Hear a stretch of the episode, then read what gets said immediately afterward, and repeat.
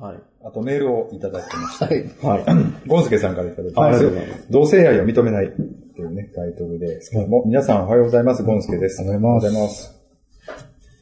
パートナー制導入の話題で同性愛者を認め、えー認めようとしない人のことを話していらっしゃいましたが、その話を思い出したことがあります。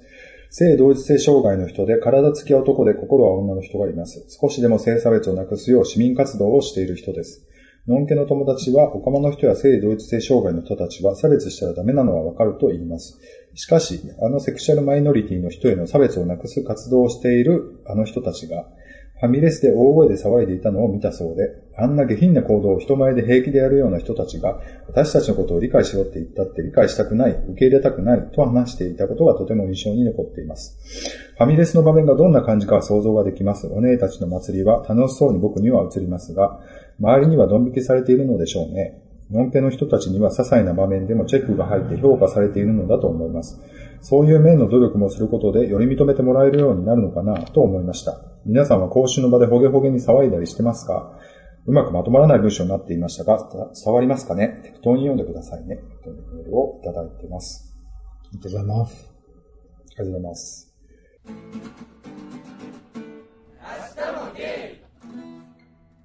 うん、でもそうだね。なんか、なんていうの？割とこう、出始めの頃とかってさ、なんかそういう講習の場で、こうなんかわーとかって騒ぐとか、周りからそういう風に思われるのも嫌やなってすごい二十歳過ぎの時は思ってたけど、だんだんなんかその年々さ、ある程度の人数がいたら、わーって騒いで、別に我々でもこう、なんかそれはそれで楽しんでんのよ、私たち、みたいな感じでこう、そういう感じで過ごすこともで増えたりとかして、なんかそういう感覚は麻痺していくなっていうのはね。うん、ありますよね。うん。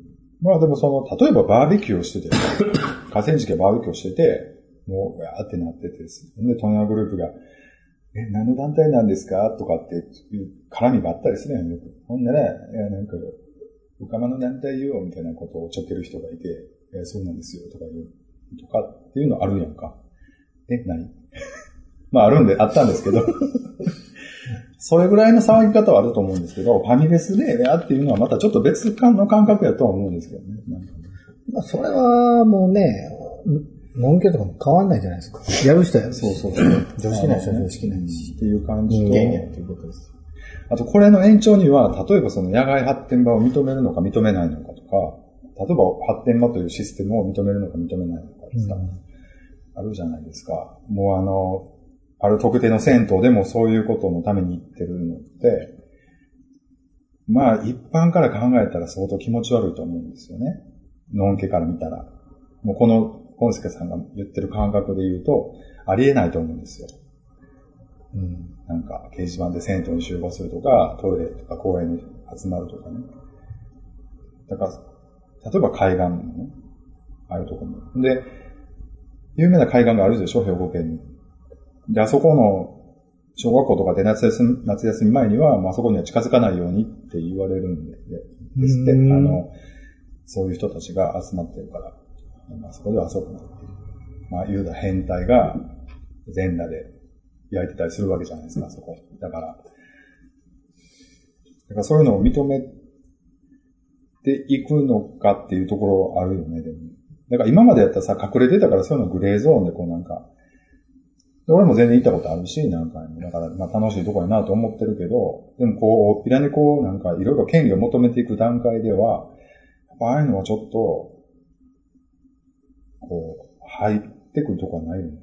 うんと思ったりする。うんなんかこう、公共の場でさ、子供が来るような場所で、うん。なんかちんちんしゃぶり合ってええのかっていうから、うんやっぱそれはちょっとまずいですよねうんっては答えてしまうね、もう40になったら。なんか、若い時やったらな、ええんちゃうかとか思ってたりとか、まあまあ、ていうの、そういうこう、アウトロー的にさ、こう、格好つけてこう、なんでマリなんやみたいな態度も取れたかもしれないけど、やっぱりね、なんかこう、やっぱそういうこ、そういうこう、なんか、おおらかな時代っていうか、ことを諦めないといけないのかもしれないなとは思ったりねうんしますね。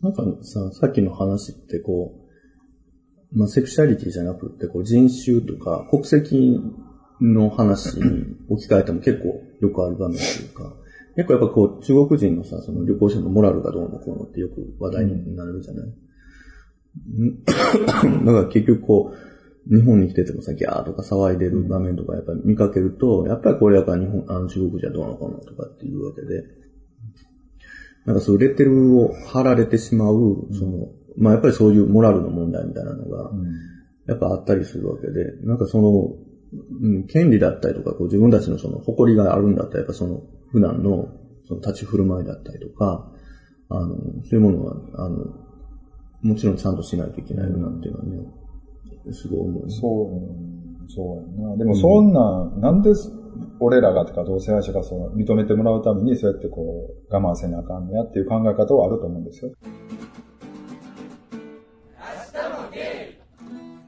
僕ね、このファミレスのエピソードは、まあでも、別になんやろな、具体的にどんな感じだったかわからないからね、なんとも言えないけど、ちょっとファミレスで騒いだぐらいでなんか、減点されるから、ほんならみんな我慢せなあかんとかいうのはちょっと筋が違うやろなと思ったりはするけどね。それはなんか、なんかどこでもその一般のところで、公共の場所で綺麗にしとかなあかんのかっていうこともないんじゃないかなと思って、と思うけど、でもまあ、モラルを多分逸脱してるんだとしたら、それはでも、レッテルを貼られてしまう、あの、隙を見せてるってことやから、それは気をつけるべきだと思う。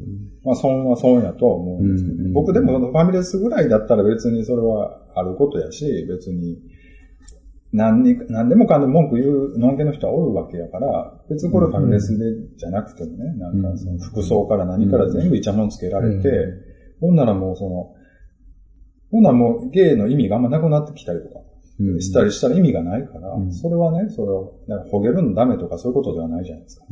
でも今今回は特に多分その活動、そういう活動してる人に限がまたみたいな感じがが特になんかね、うん。それはそうなのかもね。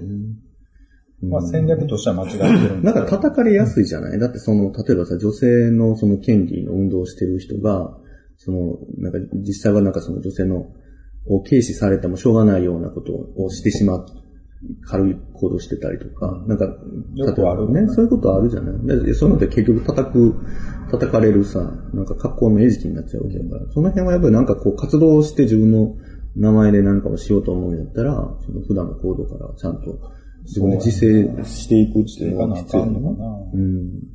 まあ、どこまでっていうのは、それは本人のその筋の通し方だと思うんですよ。だから、これはもう私なんだからっていう手開き直るっていうか、うんそれ筋通してくれたいなと思うんですけどね。うんうんうん。だからこれはね、あの、野外の発展場がどうなるのかっていうのは僕すごく。めっちゃ気にしてるよね。いや、それでもね、だいぶ野外でおいやいや話してきたら大きい問題ですよ。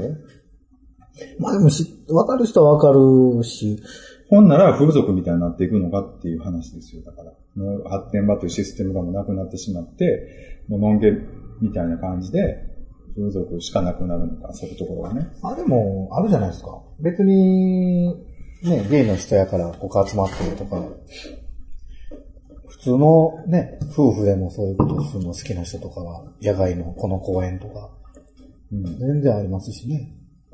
この公園がスポットになってるとか、あそうなのかな。ん。まあ、ほんならそれは地道に続いていくのかな。あるんちゃいますやっぱり闇で。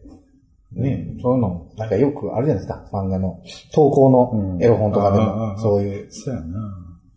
ここの公園で露出して、夫婦で、結構だから、とかのナンパ公演みたいなとかだね、女の子たちもう、んナンパされしにそう行って、そこに車で来て、うん。ナンパする男をしながら探するみたいな。まあどうなっていくのかなと思ってね。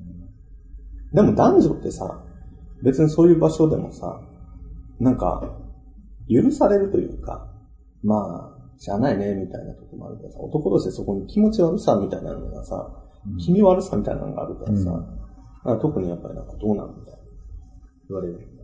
そうやね。だそこで、いやいや、僕たちはもうそういうのは、そういうことはしません、みたいな感じで行くのか、うんいや、それも含めて人間でしょ、みたいな感じで行くのかっていうところで、なんか、俺としてはもうなんか、いや、それはそそういうもんやんか、と思ってしまうんでね。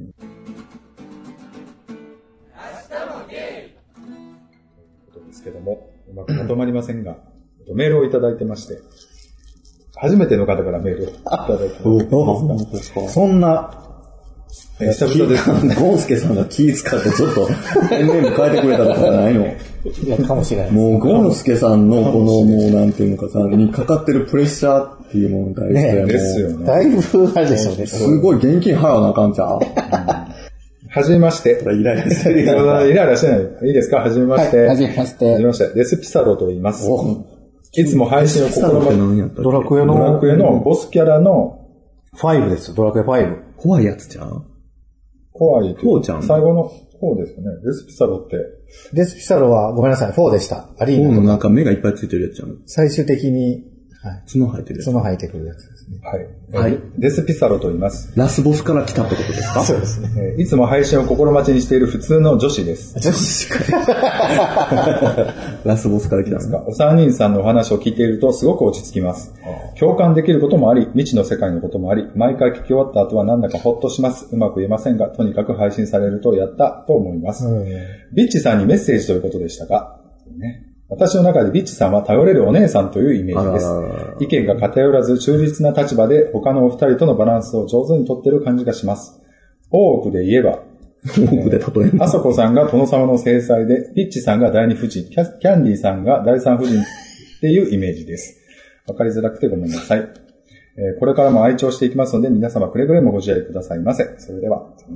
第三夫人とか一番自由奔放そうやもんね。ありがとうございます。で結局お殿様のさ、一番愛情を受けるのはさ、あの、第三夫人やったりとかしてさ、そうで、なんだかんだでさ、なんか元さやというかさ、さやの収まるのはさ、第一夫人やんか。で、一番さ、辛い思いしてさ、寂しい思いするのは第二夫人ってことやろ？そうですね。寂しい女やんか、ビッチってさ、結局一番気遣ってさ、立ち回ってもさ、寂しいよね。寂しいですけど、まあこうやって応援メッセージをね、いただけたほんまやら、そう、ね、あんだけくれくれって言うてたから、ほほんまら、やな。気使って。もしかして足がこう、デスピサロさん、デスピサローとしてね。が頼れるお姉さんと思ってるのはビッチさんだ。デスコいいじゃないですか。デスコさんからね。デスコさんからデスコさん。はいありがとうございます。僕なんか、だって僕、なんか、キャンディーさんがいいとか言うの、一回もないですよ。また、ということでね、キャンディーさんにもぜひ、そうですよ。ファンレターをいただければ。ちょっとちょっと待って、そのデスピサロさんのさ、こうなんかこう気遣い。さ、もうちょっと広げて。いやいやだから。もうビーチの話しろみたいなでさ、違う。さっさとさ、流そうとするのやめてもらいます。いやこれでも。いつも大体さ、あそこさんに対してみたいなのは、結構長い尺取ってさ、なんかなんなら2話分ぐらい使ってさ、全然もうノンストップやんか。ね。違う違う、そんなことないえ。ちょっとやっとさ、そのビッチに流れ来たわけはいはい、だから、はいはい。え何やったっけ何やったっけ？だから言ってますね。えー頼れる？頼れるお姉さんお姉さんというイメージです。意見が偏らず中立な立場で他の二人とのバランスを上手にとっていや、そのデスコに言いたいねんけどさ。デスコほんまに、あそこさんとキャンディーさんって本当大変なんだよね、その二人、この二人とも。デスピサロさんって名前なんですね。ありがとうございました。これでも初めてのね、あの、初めて女子の方からいただけたんで、すごい大変ありがたい。嬉しいですね。ぜひね、またご意見をお寄せいただきもうその、ちゃっちゃちゃっちゃ、そありがとうございました。え、なんかさ、なんかこれきっかけにさ、ちょっとさ、何々、そのあービッチさんのいいところを拾っていこう。そうそうあビッチあるあるみたいなのないの？二人かーら。僕ね、でもね、この中立な立場で、意見が偏らず中立な立場でっていう意見は、には僕あんまり同意してないから。中立な僕やと思うんですけどね。それはないけど。いや、三人とも偏ってるなっては思います。全員、全員や。でも中立？割とでもさ、一番でもバチバチ言ってますよ、二人。途中で興味なくするから、そうそう、黙ってんねん。結果二人とも残されるって感じ。いや、もうバチバチ行き出したら、どうフォローしようかなと思ってお必死に考えないやて。ろ。遠く見ながら携帯いじってるやろ。すぐ携帯見るもんな、時間。そんなことないで。そうですすね。うん。いや、でも、あの、絶妙にね、こう二人のバランスを取ってる。っていうことですね。うん、でも本当に頼れるお姉さんって感じです。ありがとうございました。例えば？例えば、でもなんかそう、女の子、人からっていうか、その、デスピサロさんからき聞いてると、やっぱりこう、ビッチさんが一番こう、なんか、ホッとするんでしょうね。一番お姉さんなんじゃないですか聞いね。ててね。一番お姉さんなんでしょうね。ちょっとまだ意味が変わってくる。ありがたいよね。ありがとうございましありがとうた。ございました。何これ？多分ね、これ今収録の段階でさ、この感じやんか。それをさらに編集でさ、はバサッといくやろ。い。はい。え、これ耐えられへん。ちょっと待って。なんかこう、無理やりでもさ、なんかこう、ちょっと、なんかさ、いい話ちょっとやってこう。いや、いやだから、ビッチどれ、さんどれぐらいから聞いてはるんですかね、ね何回目からかなとか、そういろいろね、お聞きしたいですけど、デスペシャルさんが一番心に染みたリッチさんの一言とかってね、ぜ ひそういうの意外となかったですよ。え そういう、そういうんじゃないです。そういうんじゃないです。ぜひね、つぶやいてもらったりとかしたら。そうね。いや、でもその嬉しいね。いいですね。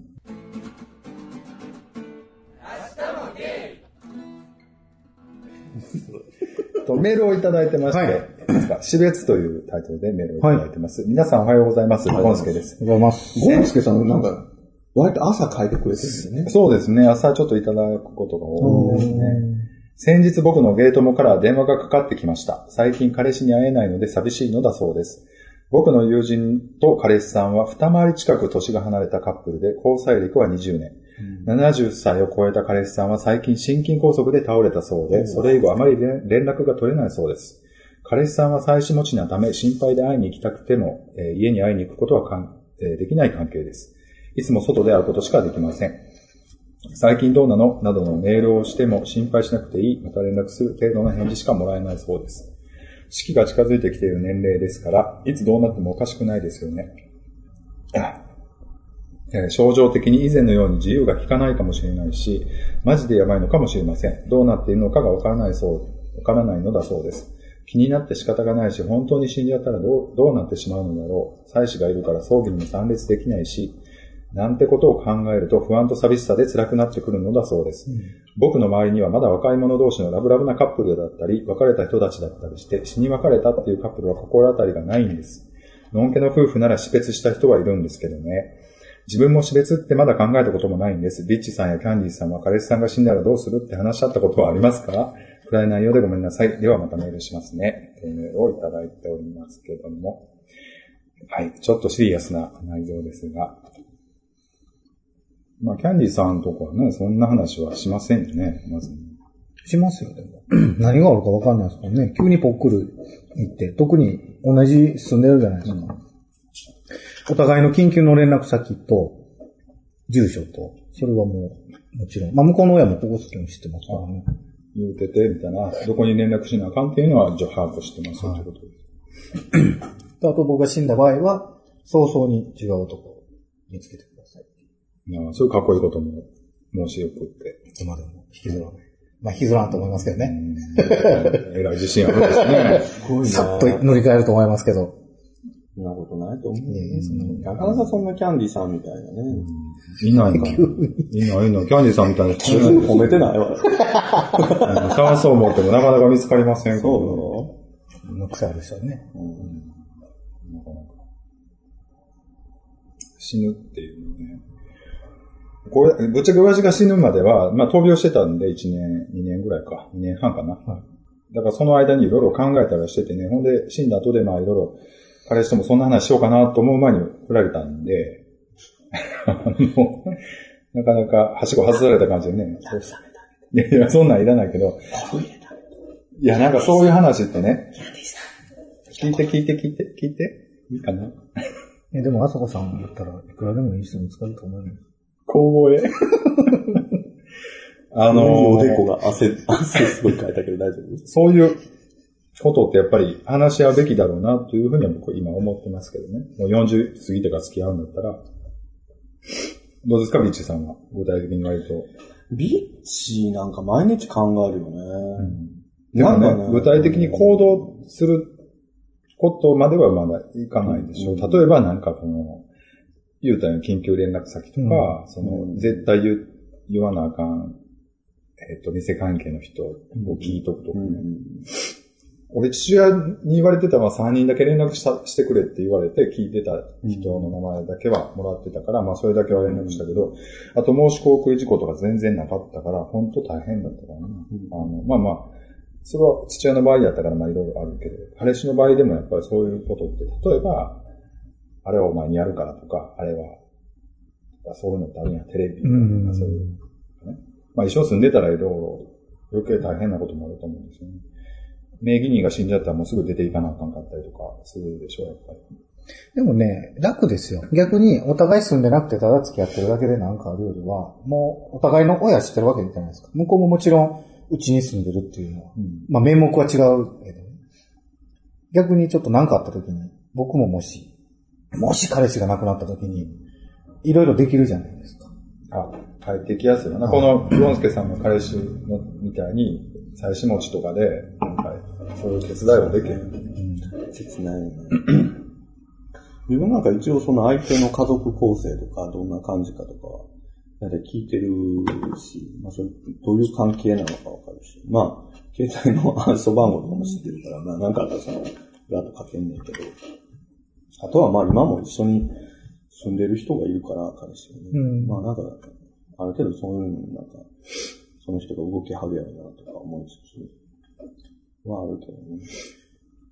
そうですね。僕、この間、あの、彼氏が年上で、70とかじゃなくったんだけどね、60、3か4かな、の人が亡くなった、その彼氏さんと飲んでたんですけど、その亡くなった時の話とかね、僕、前から知ってる人で、その人。だから、聞いてて、あやっぱりいろいろ大変なんだなと思って。でもその亡くなってからその人のお姉さんとかと仲良くなったりとかしたりとかいう話を聞いてて、あやっぱりこういろいろつながりっていろいろあるんだなと思ったりとかね、しましたけど。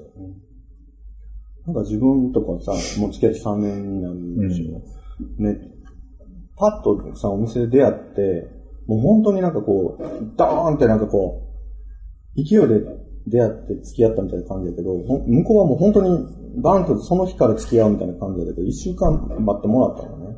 1週間後に自分でから、やっぱり、あじゃあ付き合ってくださいって言ったんだけど、やっぱりその1週間の間に、やっぱ50代半ばの人と付き合うって、この人にとったらもう最後なのかもなって、自分が最後のかもしれないって。だから自分としても付き合うっていうのをこう、その時、今までみたいに、まあ今良ければいいやとか、ダメなら別ればいいやんっていうんじゃなくって、この人の最後をちゃんと見れるのかなって、その見たいと思えるのかとか、この人のそういう置いていくところをちゃんと自分で受け入れていけるだろうかとかってすごい考えたのね。ただなんか好きかどうかじゃなくって、その一週間でそこら前考えた上で、それでもやっぱりこの人と毎日会いたいし、なんかそう一緒にこう、年取っていきたいし、この人がもう、よぼよぼになっていくかもしれへんけど、そこまで自分は一緒にいたいって一週間で思えたから、付き合ったのね。それは相手には言ったことはないけど、やっぱその覚悟をして今もいるから、だからこの3年間で相当いっぱい喧嘩もしたけど、でも、一回も自分からその別れようかとかって、そんな、その、言ったことはないんですよ。もう本当に決別そうなぐらいの喧嘩しても、なんかそれは一回も言ったことないから。うん。やっぱそれはその自分の中の覚悟というか、うん。それはあるんですよ。なんかそれは、そのゴンスケさんの話じゃないけど、やっぱその、ある程度年の、やっぱ50代中頃の人と付き合うと思うと、やっぱりそれぐらいの覚悟がないと、うん。なんかあかんねやなって今回すごく思いますね。そうやな。やっぱりその時に、ああ、もう、それでもいいからこの人と一緒にいたいと思えたからこそ、やっぱ3年間一緒にいられるんやろうなとかって思うけど、それは思います。今でもということですけど。まあ、辛いやろうね、この人の場合は。なかなか、普通、あの、辛いと思うよ。すぐ会えるような付き合い方じゃなくないからね。で、いろいろんな、それぞれに思惑はあるやんか。奥さんは奥さんで子供は子供でね。それはせ、その人の正義があるからね。いろんな見え今でもそうよ。自分だって一緒に住んでないけどさ、向こうは、やっぱずっと付き合ってた人の20年代の人と一緒に住んでるところに毎日帰っていくわけですよ。やっぱり自分はもちろん付き合ってて、一番大事やって思ってもらってるんだろうなとは思うけど、でもその、どっか自分としてはさ、一番じゃないのかもみたいなさ、なんかどっか寂しさみたいなのがあったりしてね。なんかそういうのは、その、そのやっぱりこう、結婚してる人とはまた違う状況でも、うんなんかちょっとその気持ちは少しわかる、うん。キャンディーさんはでもこういう付き合い方はちょっと無理やんな。選ばないよね、多分ね。多分そうですね。もうわかんないですよ。好きになってしまったらね、どうなるかわかんないですけど、まあ、浮気相手みたいな感じじゃないですか。最初持ちの。いや、だからでもね、価値観とかも全く違うと思うねんか。うん考え方が70歳のゲイの人っていうか、まあ、うん。結婚もしてる芸の人って、なんか、人生の仕事に対する感じも違うと思うし、なんか時代が違うから、やっぱりこう、全然考え方が違うよね。意外とね、余計純粋やったりするんだよね。なんかその、うん。結婚してて、でも自分の中では違う道もあってっていうのがあって、やってて、その、そういう逆境の中で自分みたい、自分というかその、付き合ってるみたいなのってさ、まあ誰でもいいからその時良ければ付き合うっていうんじゃまた違ったりするよ。なんかその、まあそこに魅力を感じてるところもあるのかもね。その解消の良さというか、なんかそう。あるかもね。難しいですね。なんか、人生短いからね。うん。そう、すごい思うわ。